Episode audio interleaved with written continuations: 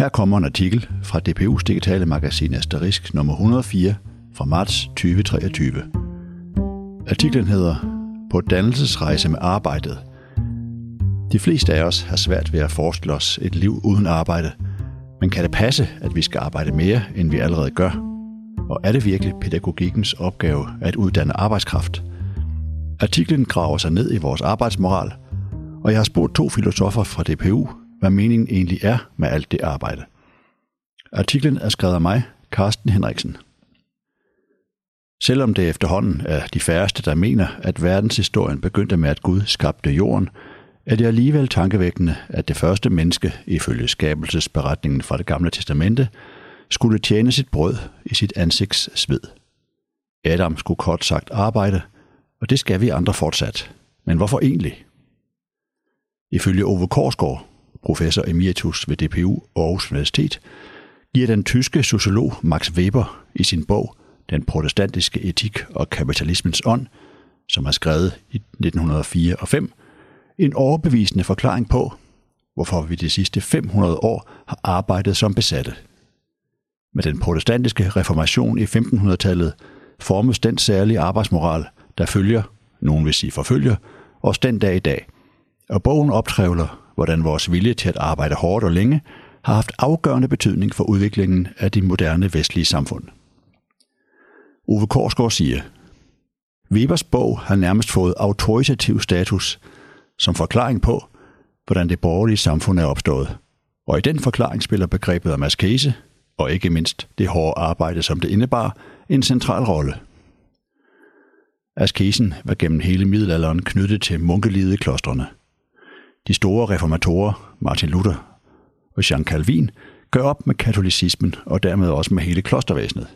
Men Webers pointe er, at den asketiske livsindstilling ikke dermed forsvinder, men breder sig ud i samfundslivet, hvor den bliver drivkraft for samfundsudviklingen i Europa, siger han. Martin Luther har især præget reformationen i Skandinavien og Tyskland. Han anså arbejdet for at være en pligt, der påviler os alle. Vi arbejder dog ikke for vores egen vindings skyld, men for fællesskabets skyld. Det er hensyn til næsten, at skomageren laver gode sko, og at bageren bærer godt brød. Luther brugte begrebet kald og stand om menneskers livsopgaver og arbejde. Vi er bundet til den ordning, som Gud har skabt, og man skal på bedst mulig vis varetage den opgave, for eksempel at være bager, som man er blevet givet. At arbejde er at gøre tjeneste for Gud. Alle, der kan arbejde, skal arbejde. Hvis man kan arbejde, men ikke gør det, stiller man sig uden for fællesskabet, og Gud har ikke meget til overs for arbejdssky elementer. Når statsminister Mette Frederiksen taler om pligten til at arbejde, har hun det altså ikke for fremmed. Weber viser, hvordan reformationens religiøst begrundede tanker om askese og arbejde efterhånden omformer sig til den arbejdsmoral, som både borgerlige og socialdemokrater bekender sig til i dag. Også oplysningstiden i 1700-tallet lader stor vægt på arbejde, men uden religiøse undertoner. Som et eksempel fremhæver Ove Korsgaard den tyske filosof Immanuel Kants berømte skrift Hvad er oplysning fra 1784, hvor Kant definerer oplysning som menneskets udgang af det selvforskyldte umyndighed. Ove Korsgaard siger, For Kant handlede oplysning blandt andet om, at mennesket skulle blive myndigt og selvberoende. Her i lå også, at det skulle blive selvforsørgende. Fra Kants tanker om, at vi skal turde stå på egne ben, til den nuværende regerings formuleringer om betydningen af at kunne forsørge sig selv og sin familie, er det et blivende ideal, at vi skal kunne klare os selv og ikke være afhængige af statslige eller religiøse institutioner. At vi er selvforsørgende er med andre ord ikke kun et økonomisk fundament for velfærdsstaten, men også en moralsk værdi, siger Ove Korsgaard. Skal man tro den protestantiske etik og kapitalismens ånd, er det moderne samfund så gennemgribende en livsform, at det præger os på alle mulige måder og holder os fastspændt i sin særlige rationalitet. Weber profeterer, at denne livsform vil fortsætte indtil det sidste ton fossile brændstof er brændt af, og at den udgør en stålhård ramme, det der er blevet kendt som rationalitetens jernbur. Ove Korsgaard siger, Rationalitetens jernbur kalder vi i dag ofte for hamsterhjulet. Webers pointe er, at vi stadig er en del af den logik, som bygger på fortsat vækst og høj produktivitet. En logik, der ifølge Weber vil fortsætte indtil vi har brugt den sidste olie og kul. Det er jo mærkeligt at læse i dag, når vi står midt i en klimakrise og forsøger at udfase fossile brændstoffer. Men det kan læses metaforisk, at så længe der er energi, vil vi holde dampen oppe, siger han. Spørgsmålet er så, om Webers profeti holder i dag, hvor den har næsten 120 år på banen. Er vi stadig slaver af den protestantiske arbejdsmoral? Ove Korsgaard siger, Weber tog af gode grunde ikke stilling til, hvad der sker, når samfundet i kraft af industrialisering og moderne teknologi skaber så meget velstand for de fleste og gør det så effektivt, at askesen ikke længere forekommer at være nødvendig. Op gennem det 20. århundrede møder vi derfor igen og igen spørgsmålet om, hvorvidt vi behøver fortsætte med at arbejde lige så meget. Kan vi ikke efterhånden tillade os at holde mere fri og i højere grad fokusere på at nyde frugterne af arbejdet, siger han. I sit essay Hyldest til ledegangen fra 1932 besvarede den britiske filosof Bertrand Russell dette spørgsmål med et rungende ja. Jeg mener, at der udføres alt for meget arbejde i denne verden. Troen på dydigheden ved arbejde gør stor skade, og vejen til lykke og velstand går via en organiseret reduktion af arbejdsmængden, hedder det i Russells essay. Russell anslog det tema, som økonomer, sociologer og filosofer har diskuteret lige siden. Vil moderne teknologi og en bedre organisering af arbejdet føre til et fritidssamfund med reduceret arbejdstid for alle og tid til at nyde livet? Eller vil teknologien og samfundsudviklingen omvendt skabe nye arbejdsfunktioner og jobs, der kræver nye måder at arbejde på, men ikke indebærer mindre arbejde? Debatbøger og essays som Goddag til dogenskaben fra 2005 Skodjobs fra 2013 og Søvdoarbejde, hvordan vi fik travlt med at lave ingenting fra 2018, tematiserer den enkeltes erfaring af, at visse former for arbejde i det moderne samfund virker overflødige, unyttige eller ligefrem absurde og meningsløse. For politikere og økonomer skal arbejde bidrage til velfærdsstaten og samfundsøkonomien, og derfor vil det være godt, hvis vi arbejder mere – for den enkelte skal arbejde helst give personlig mening, og i øvrigt vil man gerne arbejde mindre. Ove Korsgaard siger, det er der hele diskussionen om arbejde står og diger i dag. Vi har efterhånden længe talt om, hvordan vi indretter et samfund, hvor robotter og maskiner har overtaget det meste af arbejdet, og hvor vi har organiseret og fordelt resten af arbejdet mellem os, så vi hver især kan nøjes med at arbejde mindre, siger han. Men der er ikke meget, der tyder på, at vi kan tillade os at arbejde mindre, hvis vi fortsat vil nyde godt af de goder, vi forventer af et moderne samfund. Eller at vi skal til at lære at leve i et fritidssamfund, hvor der ikke er arbejde nok til alle, pointerer Ove Korsgaard. Han siger, Faktum er, at der er mangel på arbejdskraft, så langt øjet rækker, både i erhvervslivet og i bærende funktioner i velfærdsstaten. Ligesom den teknologi, der gør nogle former for arbejde overflødige, også skaber nye jobs. Ove Korsgaard peger på, at arbejdet i Webers analyse af den asketiske livsform først og fremmest blev set som en pligt. Han siger, Afsættet for den protestantiske arbejdsmoral var pligten til at yde. I dag er vi først og fremmest optaget af at nyde livets goder, og derfor må vi også yde. I dag har vi langt større mulighed for at nyde frugterne af vores arbejde end nogensinde før. Men det er netop arbejdet, der er forudsætningen for at opretholde en levestandard, hvor vi kan tage på skiferie, når vi har fri, blive behandlet på hospitalet, når vi er syge, blive passet, når vi er små, og blive plejet, når vi er gamle. Det er et udbredt synspunkt, at vi godt kan arbejde mindre, uden at give afkald på alle disse goder.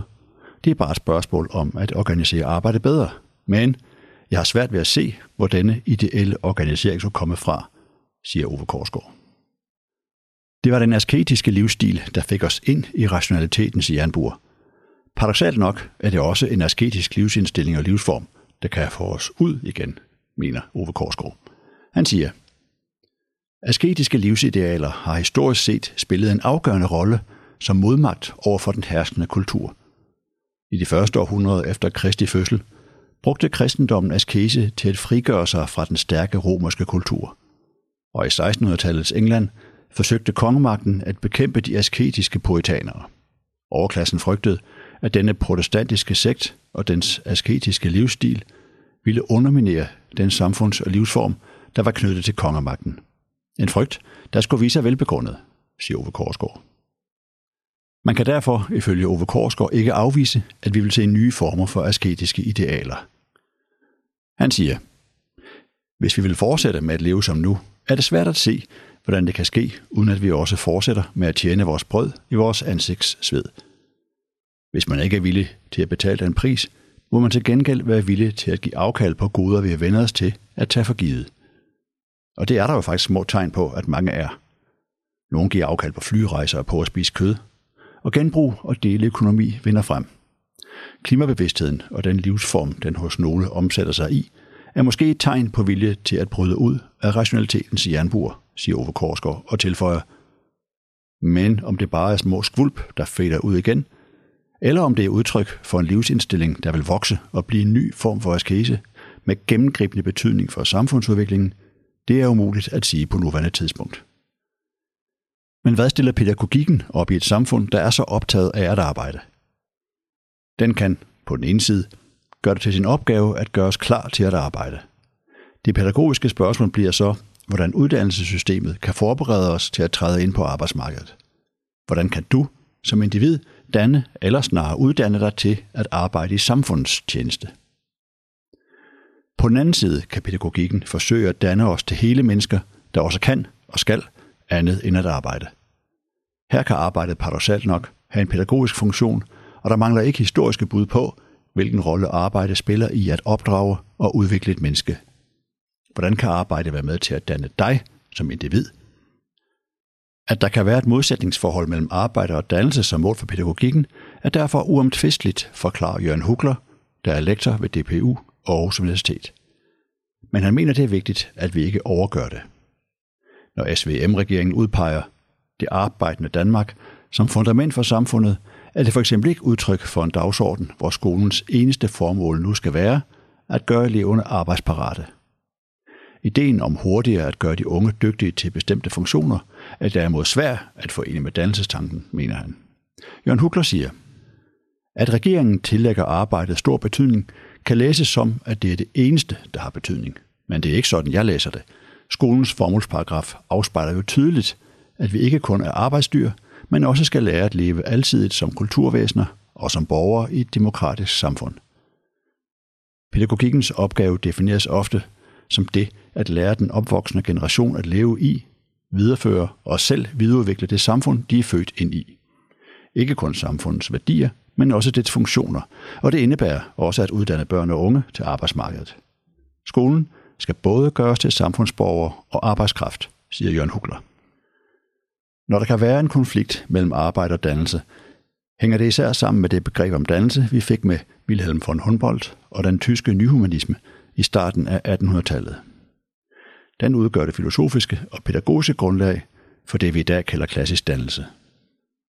Jørgen Hugler siger, for nyhumanismen var menneskets dannelse både pædagogikkens mål og indhold.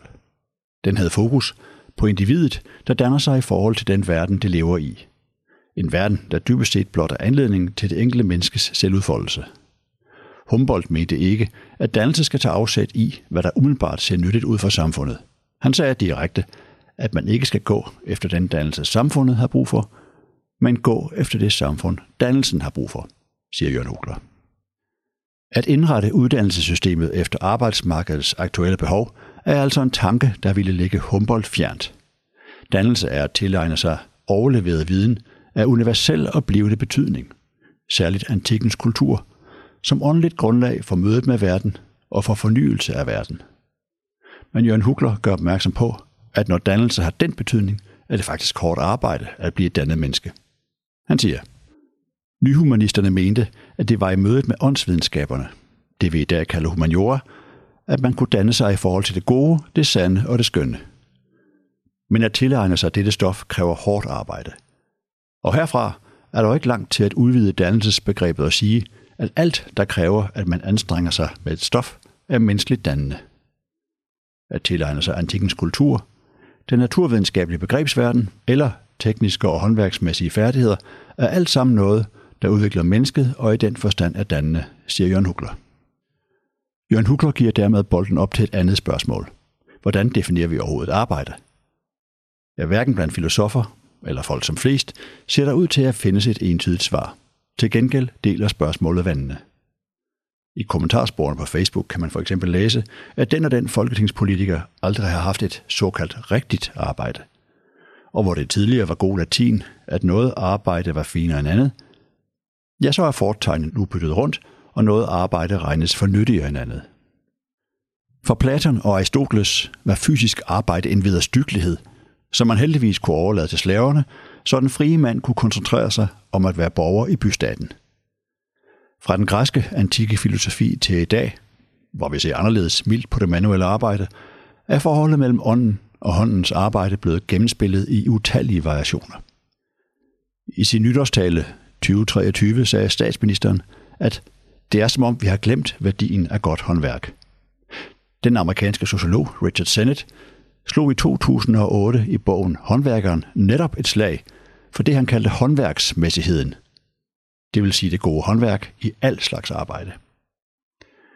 Herhjemme er det Grundtvig, der godt og grundigt har påvirket os med sine tanker om vekselvirkningen mellem hånd og ånd.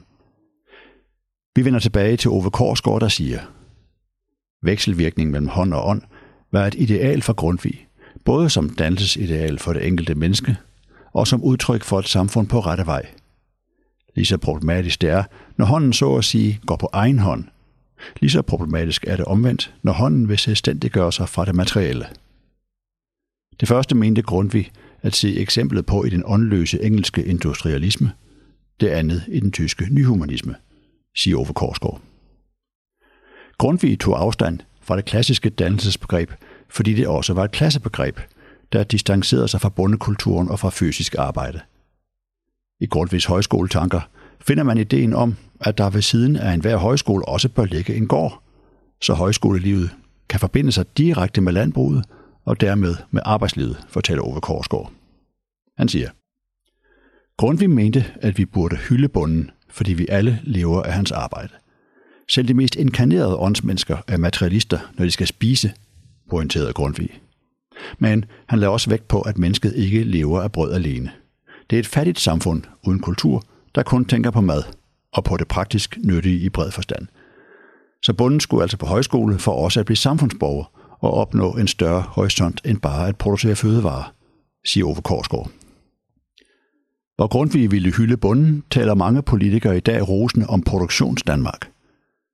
Ligesom et samfund i økonomisk og social balance står højt på ønskelisten. Vekselvirkning mellem hånd og ånd i den enkelte finder man derimod ikke i mange politikers vokabular.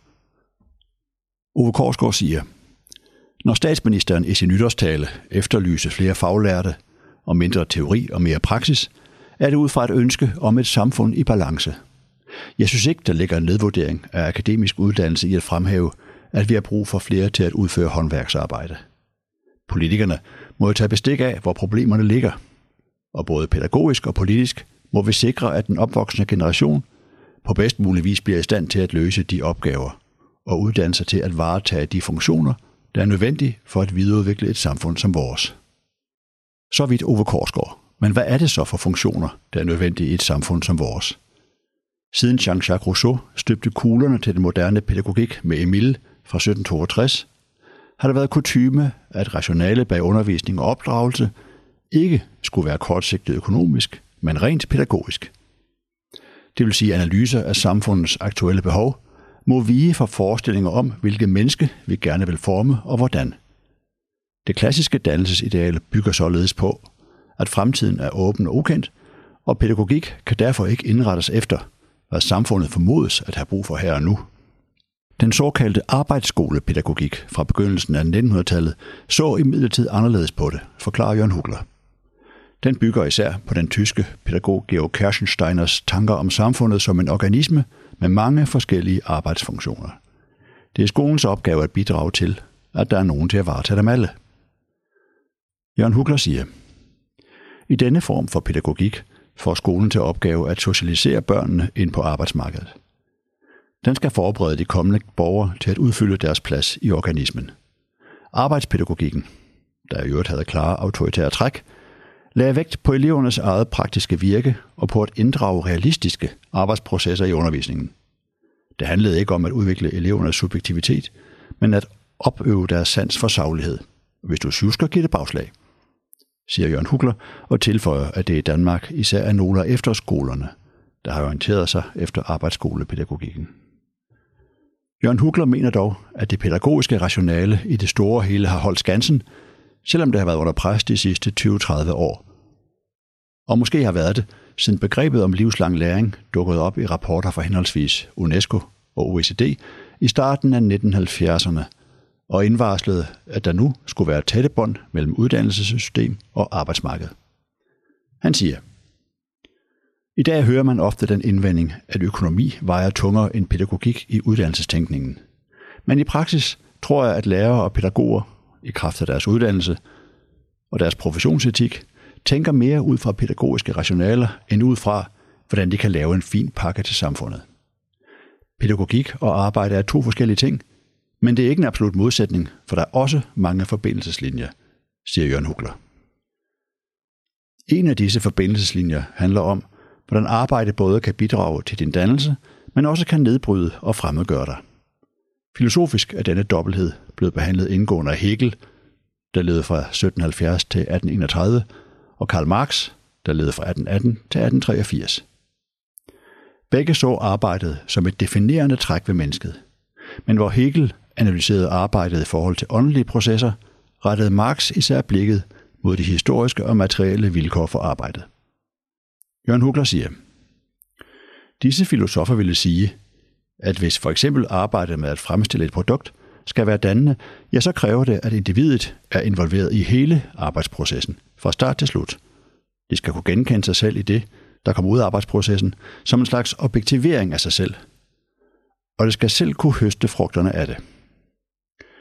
Det dannende i arbejde består altså i, at du bearbejder og omformer noget stof, som ikke er dig selv, til at blive et udtryk for dig selv, siger Jørgen Hugler. Han tilføjer, at denne model i høj grad bygger på håndværksarbejdet og er udtænkt før industrialisering, arbejdsdeling og moderne teknologi vender op og ned på arbejdsprocesserne for de fleste. Til gengæld sætter der en fremmedgørelse ind, hvis man ikke kan genkende sig selv i sit arbejde, og hvis nydelsen af det ikke tilfalder en selv. Karl Marx analyserede arbejdskraften som en vare, der i den kapitalistiske økonomi ikke opfører sig som andre varer, fordi den giver en mere værdi, der ikke tilfalder den, der leverer arbejdskraften. Jørgen Hugler siger, der er ikke meget dannelse i det arbejde, hvor du hænger hjernen i skabet, inden du indtager din plads ved samlebåndet og får en pose penge sidst på ugen. Men den form for arbejde er jo så ikke så udbredt i vores del af verden længere. Han gør opmærksom på, at arbejdet naturligvis udvikler sig historisk med det samfund, arbejdet foregår i. Jørgen Hugler siger, vi må prise os lykkelige for, at vi i vores del af verden ikke længere har de arbejdsvilkår, som de britiske minearbejdere havde i 1800-tallet, hvor de døde så tidligt, at de dårligt kunne nå at få børn. Men selv hos os kan arbejdet jo stadig være nedbrydende, fysisk såvel som psykisk. For eksempel kan stress ses som en moderne udgave af det nedslidende arbejde. Der vil derfor til stadighed være et potentielt skisma mellem arbejdets betydning for den enkeltes dannelse og identitet, og dets samfundsmæssige og økonomiske betydning og vilkår, slutter Jørgen Hugler. Og det var også slut på artiklen på Dannelsesrejse med arbejdet. Du kan læse videre eller lytte til flere artikler om arbejde og pædagogik i DPU's digitale magasin Asterisk nummer 104 fra marts 2023. Adressen er dpu.au.dk-asterisk. Tak fordi du lytter med.